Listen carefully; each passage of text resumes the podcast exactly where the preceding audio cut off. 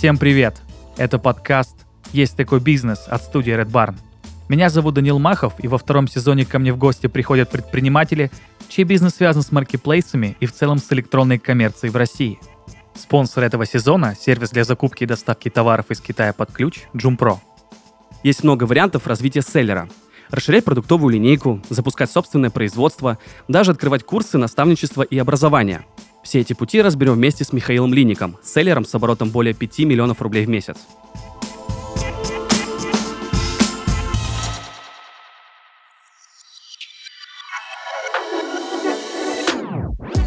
Михаил, привет.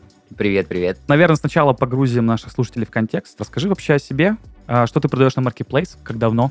Всем привет еще раз, дорогие слушатели. Меня зовут Михаил. Я на маркетплейсах, а конкретно на Wildberries с 2020 года. Продаем мы активно товары для дома, для кухни, для сада, огорода, хозтовары и вот все, что связано с домом. Это наша любимая, излюбленная ниша. С тех пор э, на маркетплейсах заработано много нулей, много цифр. Основал в какой-то момент школу для начинающих поставщиков по выходу на маркетплейсы. И, ну, в общем-то, вот... Угу. А как вообще получилось, что ты пошел в 2020 году? Потому что, ты знаешь, такая ну, довольно типовая история. У нас э, прям очень многие гости говорили, что именно карантин, когда начался, и вообще маркетплейс у нас тренили, ну, так вышло. В основном в этот период шли. Как я понял, у тебя такая же история. Это было прямо перед карантином. Почему ты решил вообще идти вот именно в эту нишу? Честно говоря, карантин, не карантин, на тот момент э, мне это было не столь важно.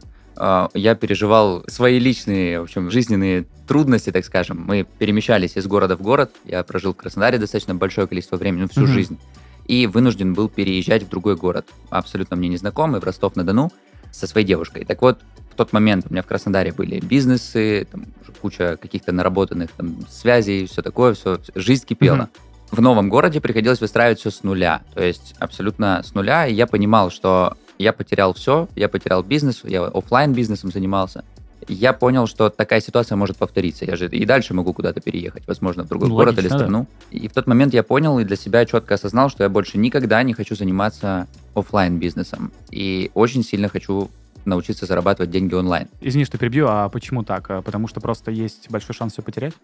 А, потому что я понял, что офлайн это некая привязка, это не свобода. И я понял, что в какой-то момент я хочу просто захлопнуть ноутбук, сесть в самолет, угу. выйти из самолета где-то на другом конце земли, и угу. вся моя команда при мне, мой бизнес продолжает работать, все хорошо, и локация ни на что не повлияла. Понятно, понятно, да. И в общем-то, так и получилось, что меня затянуло в электронную коммерцию. В новом городе я сразу понял, что что-то нужно делать, что-то начали делать, что-то какие-то продажи, туда-сюда, Авито сначала, и позже это маркетплейсы. Карантин меня не особо колышил в это время. То mm-hmm. есть не сказать, что карантин как-то подбил мне там бизнес и так далее, нет. Мне больше вот переезд как раз повлиял на все. Mm-hmm. А в какой момент ты понял, что все-таки маркетплейсы — это основная вещь, которой ты будешь заниматься? Когда увидел э, через пару месяцев просто цифры? На самом деле на старте какая-то была просто уверенность, то есть не было у меня четкого понимания на самом деле, что mm-hmm. чем я буду дальше заниматься. Я просто ну, вижу маркетплейсы, вижу, что это потенциальная возможность для меня в тот момент. И окей, захожу и пробую, и начало получаться. То есть в тот момент, в момент старта, я не думал о том, как это будет, что там будет, какие mm-hmm. цифры будут. Я вообще ни о чем не думал. Mm-hmm. Моя задача была сделать первую продажу, потом первые 100, потом там первый миллион и так далее, и так далее. Угу. Ну, то есть это не стратегическое решение, а просто такая м, э, попытка что-то сделать в этом рынке, и оказалось, что это нормально, и, в принципе, там можно работать. Фактически, да. Я просто... Огромное количество у меня попыток было, всяких тестов, э, ага. куча разных бизнес-проектов. И это была одна из гипотез, которую угу. я протестировал, угу. она стрельнула, и я думаю, почему бы и нет, продолжаем. Блин, это очень круто, потому что большая часть наших гостей говорит, что это было, знаешь, такое прям стратегическое решение, что вот так маркетплейсы, Яком, надо точно туда идти, 100% стрельнет, то есть они даже не тестировали какие-то вещи, и даже была история о том, что было много офлайн бизнесов но как только увидели, что дает типа маркетплейсы с теми же товарами, ну, просто офлайн закрыли. Все мощности перевели на Wildberries на тот момент. Это очень прикольная история. Mm-hmm. Да. Но, как я понял, ты сразу же пошел на ВБ. Почему на ВБ? Почему не Озон, например? Дело в том, что я любое свое дело так или иначе начинаю с кем-то за руку, то есть ищу кого-то, кто уже в этой теме силен. Типа ментора, да? Типа ментора, наставника, Да. там, кто как называет, да. Чем бы я ни занимался в жизни, каким бы бизнесом, я просто ищу такого человека, прихожу к нему, уламываю, упрашиваю его изо всех сил со мной позаниматься, и, Мгм. соответственно, захожу. Так вот, тут все просто, у меня особо выбора не было. А, Был тренер, который взялся за меня, он торговал на Wildberries, поэтому я такой, ну, ВБ так ВБ. Мгм. Вот, поэтому я не выбирал. Более того, мне в целом было бы все равно. Какая разница, какой там маркетплейс? Голубой или розовый, или желтый, неважно какой. Ну, а думаешь, разницы никакой нету? Но сейчас уже как бы с высоты опыта я понимаю, да, что в каждом маркетплейсе есть там свои плюсы и минусы, но прямо сейчас я убежден, что новичку на старте по большей части нет никакой разницы, потому что новичку нужны какие-то там, ну, относительно небольшие суммы, да, ему нужно начать стартовать. И успешно стартовать можно абсолютно на любом маркетплейсе, я вот уверен, убежден вообще на Мгм. абсолютно любом. И какие-то вменяемые цифры, результаты также можно сделать на любом. Мгм. А ты сказал, что ты пошел к ментору. А что он тебе сказал в 2020 году по поводу маркетплейсов? Он мне ничего не сказал, он мне не отвечал месяца 3-4. М, Тоже стратегия. Да, я просто ему написывал, наяривал, и в какой-то момент он говорит, ладно, погнали. И мы начали заниматься. Я ему пришел и говорю, послушай, мне нужно зарабатывать деньги, я хочу зарабатывать там минимум столько-то, потому что до этого я уже такие деньги зарабатывал, мне сейчас Мгм. нужно восстановить финансы. Он говорит, мне наплевать, сколько ты хочешь зарабатывать, Мгм. сейчас твоя задача сделать вот там первые продажи, поскольку может быть, у тебя куча опыта в бизнесе, может быть, у тебя куча за спиной крутых проектов и цифр, но на маркетплейсах ты новичок, и ты ничего еще не продавал. Соответственно, твоя первая продажа – это будет твой первый рубеж. Дальше там твои первые 100, тысяча и так далее. Поэтому давай делать. Ну и все, мы пошагово все Мгм. сделали. А как нишу выбрал? Ты с самого начала начал продавать товары для дома, сада, огорода? Просто мне интересно, тоже ведь есть разные стратегии, какой товар выбирать. Кто-то идет сразу же, например, со свое производство. Есть такие люди. А Есть люди, которые просто просматривают какие-то иностранные ресурсы, ну, типа Амазона, например, или там э, какие-то китайские маркетплейсы. Смотрят, что там заходит, и понимают, что, ага, просто проресерчили, Мгм. там на ВБ, на Озоне, на Яндекс.Маркете ничего такого нету, надо быстро, срочно покупать закупочку и э, просто тестить, смотреть, заходит или не заходит. Вот. А есть люди, которые просто конкретно хотели продавать что-то вот конкретно, ну, типа там э, худи, например. Ну, такая самая банальная, наверное, история. А как было у тебя? Ну, моя стратегия здесь следующая. Я считаю, что все, что нас окружает, абсолютно все имеет потенциал продаваться, да, ну, все физическое. Вопрос лишь в том, ну, насколько оно может продаваться, да, как много. И наша задача продавать то, что уже хорошо продается. Мне, по большому счету, было все равно, что продавать. Я просто хотел продавать много. Мгм, мгм. И есть четыре ниши, которые я считаю вечными нишами, которые были, будут и прям ниши вечного спроса. Но они не сезонные, да, само собой? ну, внутри которых там есть в том числе и сезонные товары. Я сейчас озвучу их, возможно, нас слушают Ну, новички, хорошо, давай, которые, которые просто тоже в поиске ниши. Мгм. И вместо того, чтобы там мониторить кучу сервисов аналитики, пытаться найти самую лучшую в мире нишу, фактически их есть четыре топовые. На языке товарщиков называются evergreen ниши. Первое – это ниша товаров для дома. Почему так? Потому что ну, люди всегда покупают товары для дома, для сада, огорода. То есть все, что связано с домом, это всегда продаваемые товары. Неспроста это самая большая ниша на том же американском Amazon, самая крупная. Вторая ниша – это ниша товаров для мам и детей. Потому что дети рождаются всегда, будут рождаться, и мамы иной раз даже последнее готовы отдать, лишь бы у ребенка было все самое лучшее. Логично, да. Третья ниша – это ниша товаров для животных. Потому что, опять же, наши четвероногие друзья уже там сотни лет с нами и будут еще тысячи лет с нами. И мы как бы иной раз тоже последнее готовы отдать, лишь бы какую-то вкусняшку нашему любимцу Но купить. ты имеешь в виду именно корма, еда или вообще все, Это может быть и корма, еда, игрушки, неважно, просто Ага, зоониша, понял, вот понял. как сама по себе, да, большая. И, конечно, это ниша бьюти. То есть вот эти четыре ниши, они вечные, в них всегда есть деньги, в них абсолютно всегда будут продажи, независимо от э, того, что происходит на улице, от каких-то там политических, экономических факторов, неважно. В этих нишах всегда есть покупатели, всегда есть деньги. И остается только понять, что из этих ниш потенциально там внутри да, можно выбрать из товаров и, соответственно, продавать. И здесь, э, конечно, моя рекомендация это просто не заходить в сезонку, искать Мгм. такие товары, которые продаются круглый год. Условно, елка, она продается только в декабре, да, там, в ноябре-декабре. А условные губки для мытья посуды Да, это штука, год. которая продается 12 месяцев в году. Именно вот в такие товары я целился на старте, и с таких товаров начинал. И таких товарах... Ну, а ты помнишь, с чего вообще начинал? Ты э, сразу же пошел по э, всем этим четырем категориям, или ты сосредоточился на чем-то одном? На старте у меня было 5 или 6 или 7 каких-то товарных позиций. Я помню несколько. Это были силиконовые коврики для выпечки, это были какие-то мельницы, перечницы, Мгм. какие-то... Ну, что-то для кухни. Короче, это, это были, да, товары, кухонная утварь. И дальше потихонечку этот ассортимент развивался вот примерно в этой же нише, и таким образом мы Мгм. и начали торговлю. А ты как товары находил? То это все поставки через Китай? Или это просто перекупка где-то в России? Ам, Нет, на тот момент э, нужно было быстро стартовать, и Мгм. это было все очень банально и просто. Товары найдены были на садоводе, Мгм. и уже через неделю они были на маркетплейсе и продавались. Ну, это просто такое, э, как это называется, перепродажа. Да, да.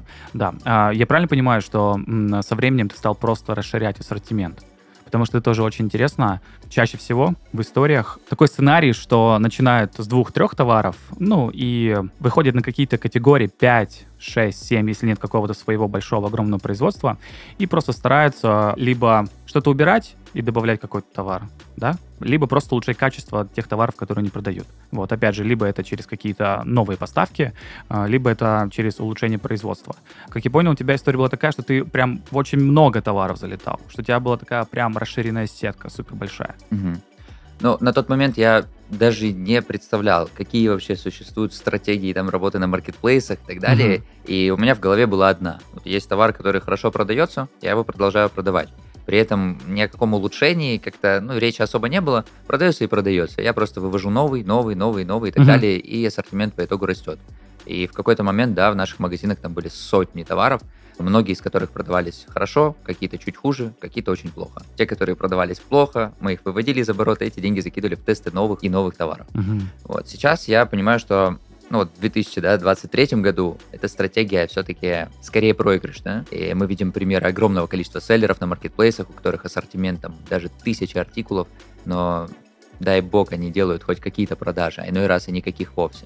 И сейчас все-таки скорее нужно качать качество продукта, чем количество ассортимента в магазине. Мгм. И выбирать такие ниши, где ты можешь один продукт продавать много и продавать его еще больше, если ты делаешь его круче. Мгм. И сколько сейчас у тебя товарных позиций? Дело в том, что у нас сейчас много магазинов.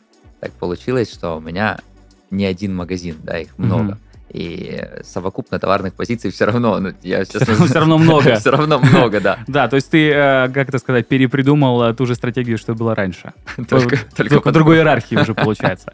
Что же интересно. Но, блин, знаешь, просто что кажется, что такая стратегия, она очень затратная, в принципе. Намного затратнее, чем э, ты продаешь там 6-7 товаров Затратно продавать там 20, 30, 100 Мгм, артикулов, мгм. нежели... Да, с затратно. разных магазинов.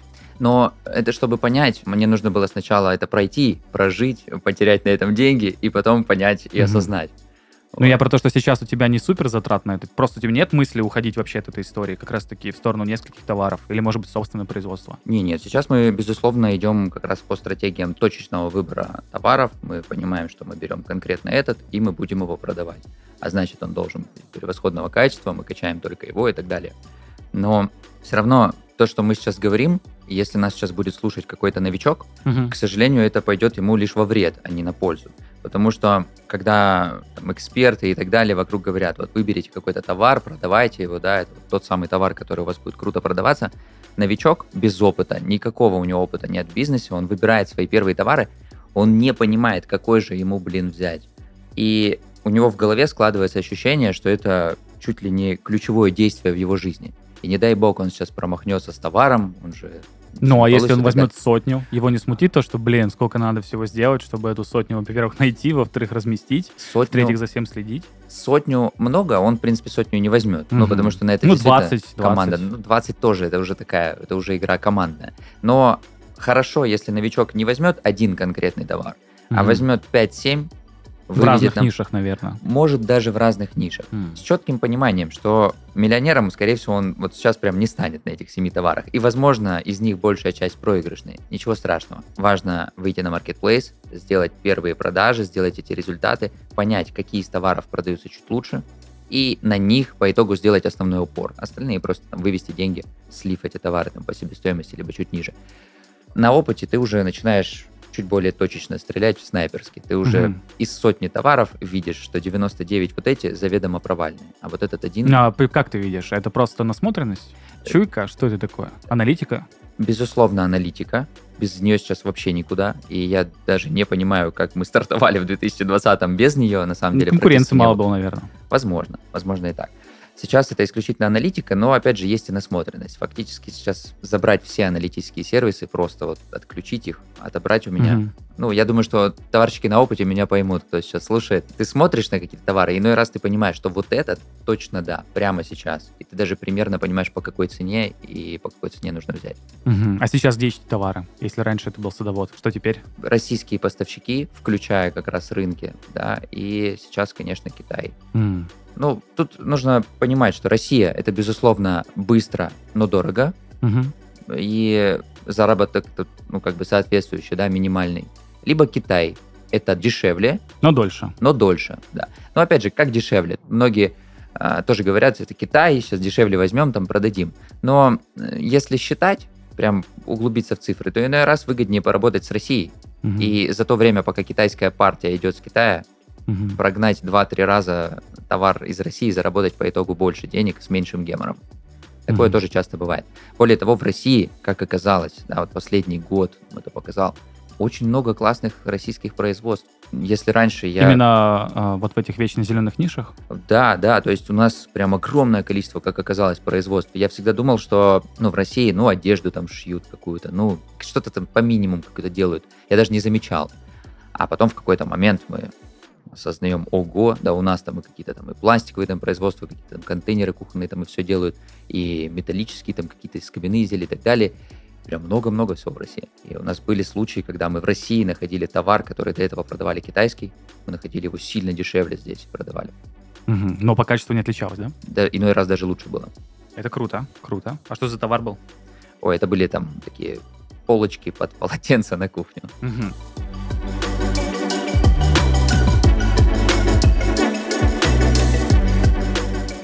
Есть такой вариант – закупать товары из Китая через агента. Вы можете делегировать эту работу на другого человека и быстро получить желаемую продукцию. Но часто у подобных сделок возникают проблемы. Например, каргоагент и поставщик не заключают договор с фиксированными обязательствами сторон. Или ваш менеджер пропадает на долгое время и заставляет вас переживать из-за сроков поставки. Итог такого сотрудничества непредсказуем. Товар могут задержать на несколько месяцев, привести брак или вовсе не доставить. Такие ситуации не редкость. Однако их можно избежать, если обратиться к проверенному посреднику. И может стать наш спонсор – JoomPro. Специалисты сервиса работают максимально четко, оформляя все документы и накладные, заключают официальный договор, постоянно на связи в удобном вам формате, например, в мессенджерах. С таким подходом вы будете уверены, товар придет вовремя и в целости. JoomPro – сервис для закупки и доставки товаров из Китая под ключ, призванный сделать оптовый импорт эффективным для каждого предпринимателя. Клиенты заказывают товар на проверенных фабриках, а специалисты берут на себя все остальное – от контроля качества и логистики до сертификации и доставки на склад заказчика. Выбрать товар и оставить заявку можно по ссылке в описании выпуска. Сосредоточьтесь на своем бизнесе, а закупку товаров доверьте профессионалам.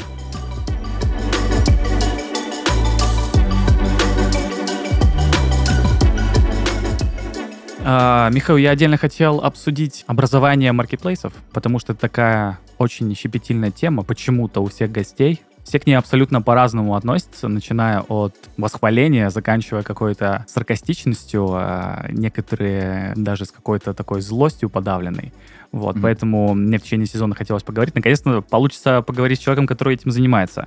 Ну, а, наверное, первый вопрос здесь будет, как ты вообще решил, что тебе стоит этим заниматься? Когда ты понял, что образование, во-первых, это твое, во-вторых, что нужно с этим что-то делать, создавать какой-то продукт или создавать свою школу? Как ты это понял? Это все произошло прям супер случайно. И каких-то прям мыслей о том, чтобы создать школу, у меня вообще, в принципе-то, и не было особо.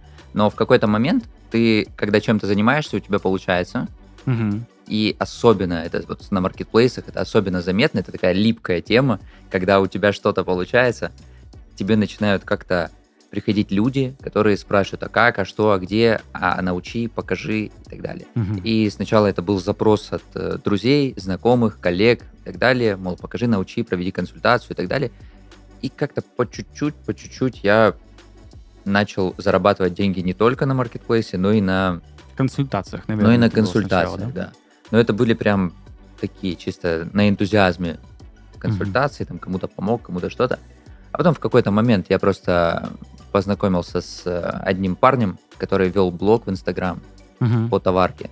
И он пригласил меня, мы увиделись, и он говорит, давай школу сделаем. Ну, давай сделаем. И, и- Как э, быстро, собственно. да, это прям Ну, нет, я знаю, что чаще всего хорошие идеи, они, они именно так и возникают, когда ты просто живешь, и это накапливается какой-то опыт, и накапливается энтузиазм, а потом это просто выстреливает в плане слов. Давай школу. А, ну да, давай школу делать, да. То есть, ну, типа, я вообще не удивлен этому.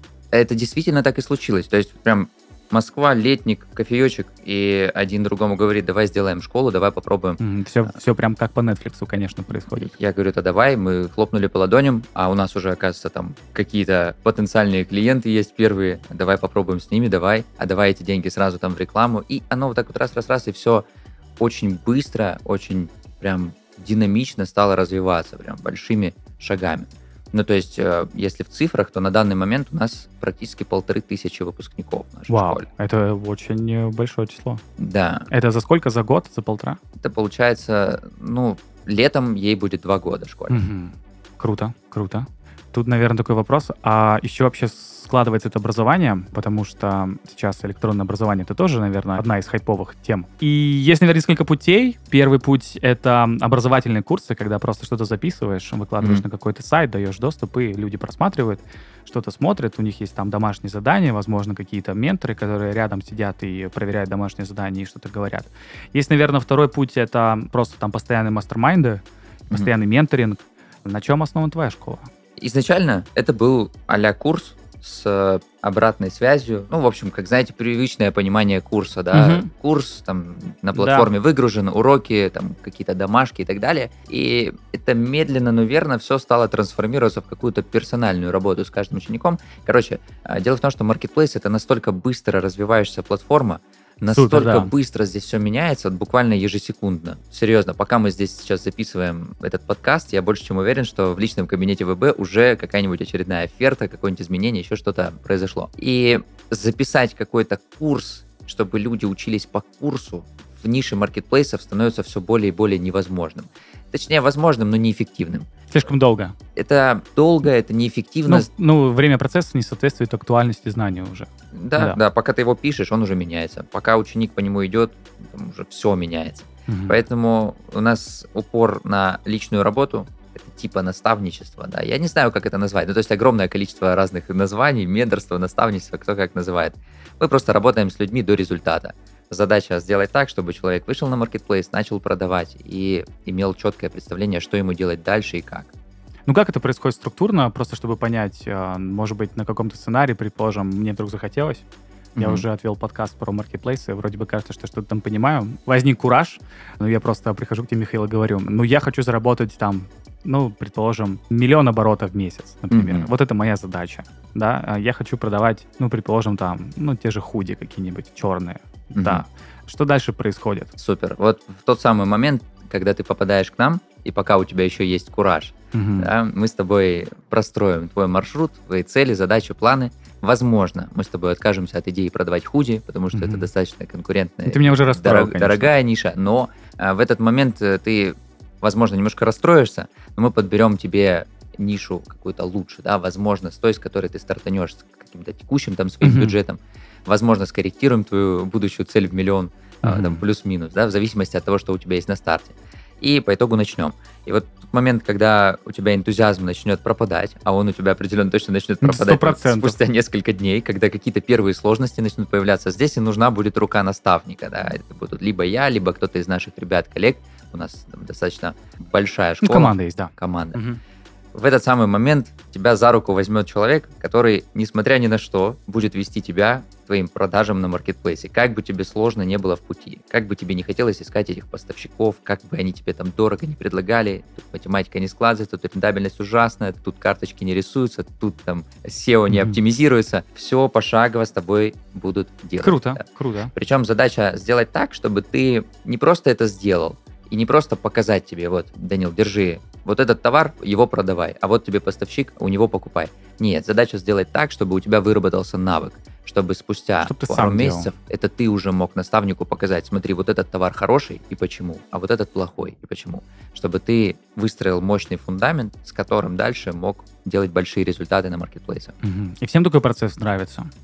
Э, Я думаю, что не всем. Ну, то есть у нас, э, ну, в школе есть так или иначе куча метрик, да, и Мгм. для нас основная является это доходимость, И мы понимаем, что доходимость до конца курса у нас 86%. То есть 86%. Это офигенный процент вообще. Но, и тем не менее, всегда можно лучше. Да, ну я понимаю, но 8.6 для теха это прям супер сильно. Сильно, да, безусловно, со слезами, с криками, ну это орами мы да, ведем. без них вообще никак. У нас просто даже кураторы, то есть они получают же зарплату, и они Мгм. получают зарплату при условии, что ученика выводят. То есть у нас ученик, по сути, не может из школы выпуститься, пока он не сделает результат на маркетплейсах. Мгм. И, соответственно, задача всей команды, даже самого самого там, медлительного ученика, его просто толкать Мгм. изо всех сил, просто изо всех сил его уже наконец выпустить, чтобы все было окей. Но так или иначе, все равно 14% теряется.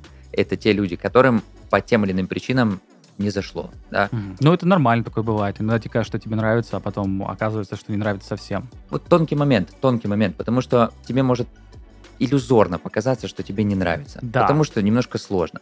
Но я не видел еще случаев, где человек начинает продавать на маркетплейсах, и в этот самый момент он скажет, фу, мне не нравится. То есть обычно, когда вот эти первые цифры попадают, ты там на экране, ты уже видишь какие-то первые прибыли, возникает дикий азарт. У тебя переворачивается сознание, желание дальше делать больше и больше, у тебя дикая мотивация, и ты просто дальше Но, может стремительно- быть, э, здесь есть еще более тонкий момент, когда ты видишь цифры, тебе может показаться, что, блин, мне это нравится, я вижу цифры. Хотя на самом деле это не так.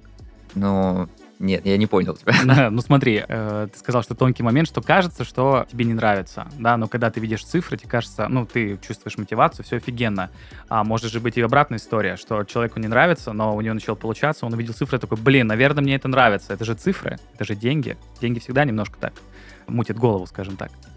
Но и вот этот как раз момент, он будет показательный, потому что сдаться на старте и сказать, что мне не нравится, это вранье. Потому что человек говорит, что ему не нравится, пока еще, грубо говоря, не попробовал. Ну, там, условно, посмотреть урок и попытаться найти товар, Не, я это, это согласен, не попробовать. я согласен. А вот выйти на маркетплейс, начать продавать и в этот самый момент понять, нравится или не нравится, Мгм. пусть даже там Согласен ошибочно. полностью. Вот это как раз и была та самая попытка, при которой человек дальше честно может э, Мгм. понять вообще, оно его или не его. Да, супер. Слушай, мы тут с тобой э, совсем мимоходом начали разговаривать про стереотипы в плане образования с маркетплейсами. Один, мне кажется, уже обсудили, это то, что рынок очень быстро меняется, как можно этому обучаться. Мне кажется, что сейчас мы уже на это ответили.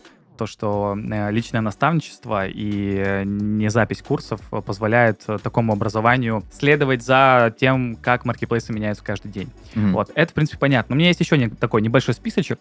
Некоторые говорят, что такое образование невозможно, потому что слишком большая разница в алгоритмах и в товарных сетках. То есть то, что может работать для товара для дома, например, вообще не работает для одежды. Ну, или, например, то, что работает для каких-нибудь игрушек для взрослых, это абсолютно не сработает для каких-нибудь детских товаров. Ну, наверное, что логично. Мгм. А, как ты смотришь на этот стереотип? Можешь на него что-то ответить? Действительно ли это так?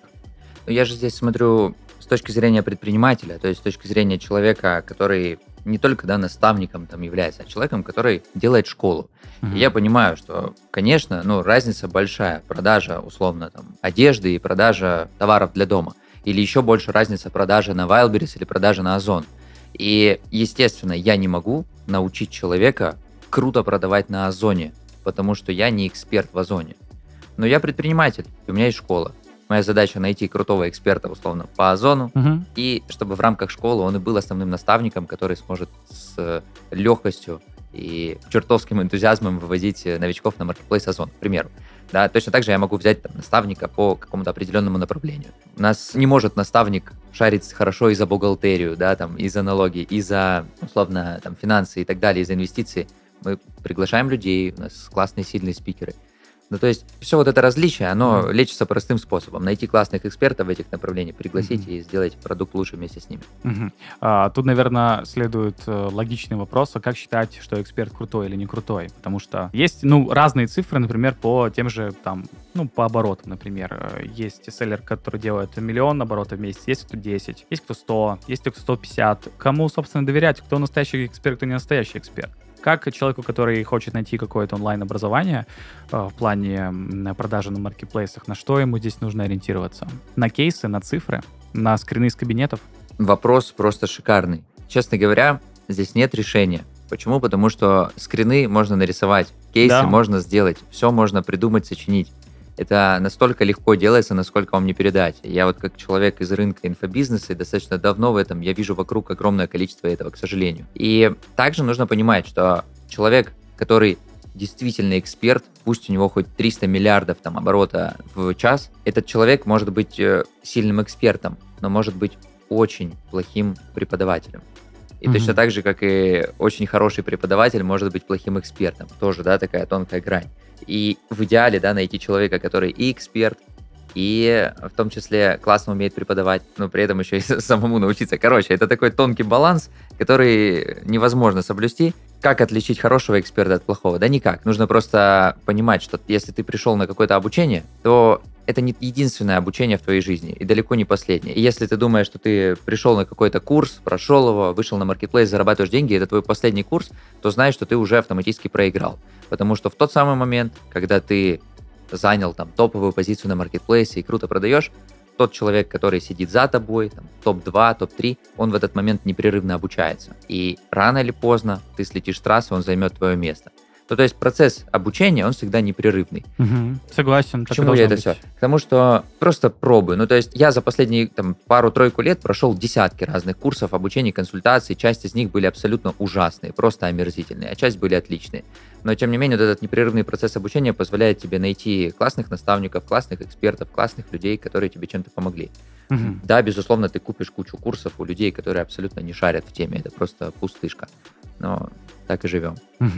И, наверное, такой последний стереотип, мне он тоже очень нравится, и кажется он очень логичным, о том, что все, что нужно знать селлеру о продаже на маркетплейсе, в принципе, есть в открытом доступе. Телеграм-каналы, YouTube. Зачем нужно покупать какой-то курс, чтобы научиться продавать, если все это есть, собственно, в интернете? Абсолютно точно. Есть все и даже больше, чем в любом курсе. То есть вся информация есть в открытом доступе. Ни в одном курсе нет чего-то секретного, что вы не можете найти вне курса. Мгм. Единственное, что отличает курс от не курс, это ну, не единственное, есть несколько, да, там, моментов. Первое, вы заплатили деньги, и Да. я не знаю, каким магическим образом работает это, но когда вы платите какие-то деньги, потом та информация, которую вы получаете, она просто для вас более ценная, и вы как минимум ее применяете. Ну, это как, наверное, как обещание. Ты ведь платишь деньги, значит, ты, ты просто как-то на подсознании, наверное, думаешь, блин, я же заплатил деньги. Да. Во-вторых, это некий сразу концентрат того, что ты нарулишь в интернете. Условно, да, вот, ну, банально, базово. Я не говорю там про конкретно нашу школу, ни про какую. Просто вот я пришел на маркетплейс, мне нужно, к примеру, пригнать товар из Китая. Мне нужен какой-нибудь проверенный человек, которому я завтра отправлю, условно, миллион рублей, чтобы меня точно не кинули и привезли мне товар четко вовремя. Вот для того, чтобы такого человека найти, к сожалению, мне нужно сначала попасть на двух-трех мошенников и облажаться. А после этого я найду нужного. Приходишь ты в какую-то школу, если она грамотная, с большой вероятностью тебе там предоставят тот контакт человек, Мгм, да, мгм. который тебя точно не кинет, не разведет, не сделает тебе больно. И так вот на каждом шагу. Классные проверенные дизайнеры, классные там проверенные бухгалтеры, классные fulfillment центры, которые упакуют твой товар. Ты просто за вот эти вот относительно небольшие деньги покупаешь сразу research, который до тебя провели, до тебя потеряли кучу денег, и тебе выдают вот на, на блюдце самое готовое. Мгм. Еще и плюс информация, мотивация, там, э, комьюнити. И самое главное, что в любом курсе, сколько бы он ни стоил, всегда есть, вот всегда, даже в самом поганом, есть какое-нибудь одно маленькое зернышко, одна вот песчинка, которую ты берешь, применяешь, и она в итоге э, меняет всю игру. Интересная мысль.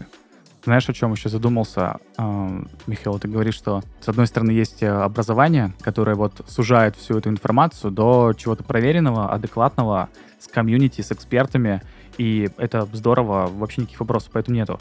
Но с другой стороны, ты говоришь, что такова жизнь, что все равно придется ошибаться, все равно придется Мгм. совершать какие-то ошибки, все равно придется попадаться на мошенников, э, ну, просто потому что такой рынок, такое бывает. Ничего в этом, наверное, страшного нету.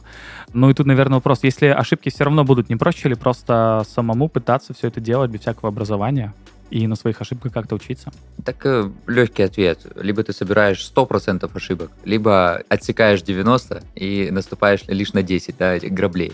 Но я М. думаю, менее больно наступить на 10, чем на 100. Поэтому вот так. Мгм. Ну хорошо, супер. Офигенный, кстати, ответ, я с ним вообще полностью согласен. Такой вопрос. Что бы ты вообще посоветовал людям, которые действительно просто смотрят на маркетплейсы, но еще не очень понимают, э, стоит ли им туда идти или не стоит им туда идти? Может быть, э, что посмотреть, на что вообще равняться, о чем вообще нужно задуматься перед тем, как э, думать, залетать сюда или не залетать в 2023 году, потому что сейчас маркетплейсы это уже не то, что было три года назад 100%, суперконкурентная ниша. Мгм. Как думаешь, что им нужно просто о чем подумать, что посмотреть, на кого поориентироваться, за кем последить? Меньше смотреть, вообще YouTube закрыть, вообще все, просто выключить все, что можно посмотреть, и Мгм. дослушать лишь э, сезон этого подкаста. Это точно, да. Дальше зарегистрироваться на маркетплейсе и просто начать.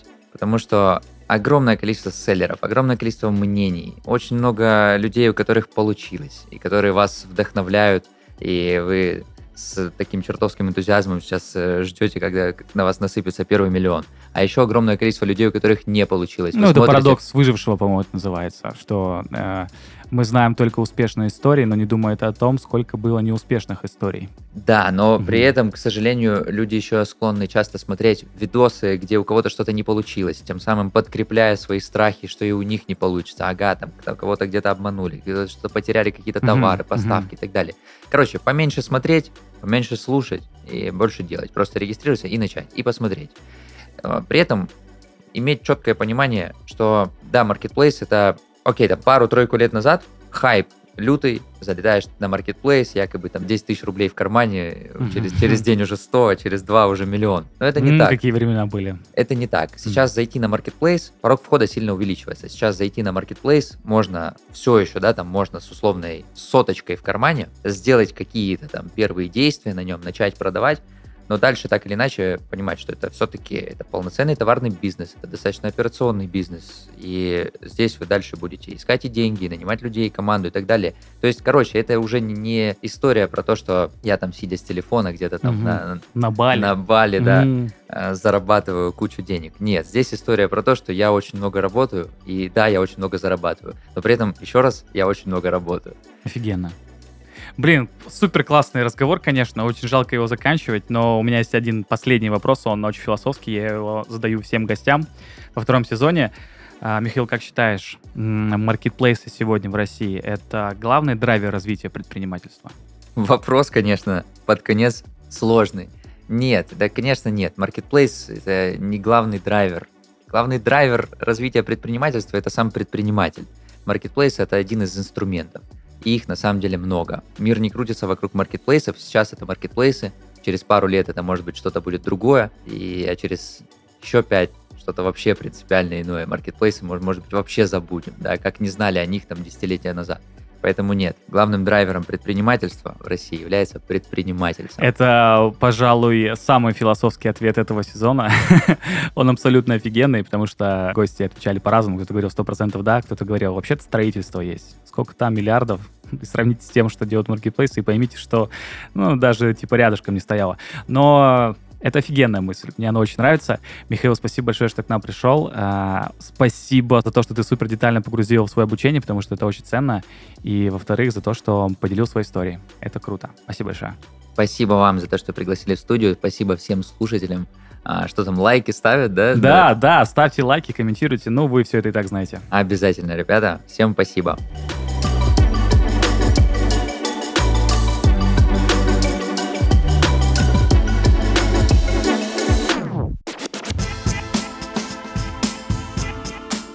течение сезона у нас были разные мнения по поводу образования в маркетплейсах. Кто-то отзывался скептически, кто-то более оптимистично. Совет о том, как к этому можно относиться, давать не буду. Скажу другое. Иногда лучше хоть какое-то образование, чем его полное отсутствие. Ну и практика решает. Это был подкаст «Есть такой бизнес». Ставьте лайки на всех платформах, комментируйте и делитесь с друзьями. Всем пока!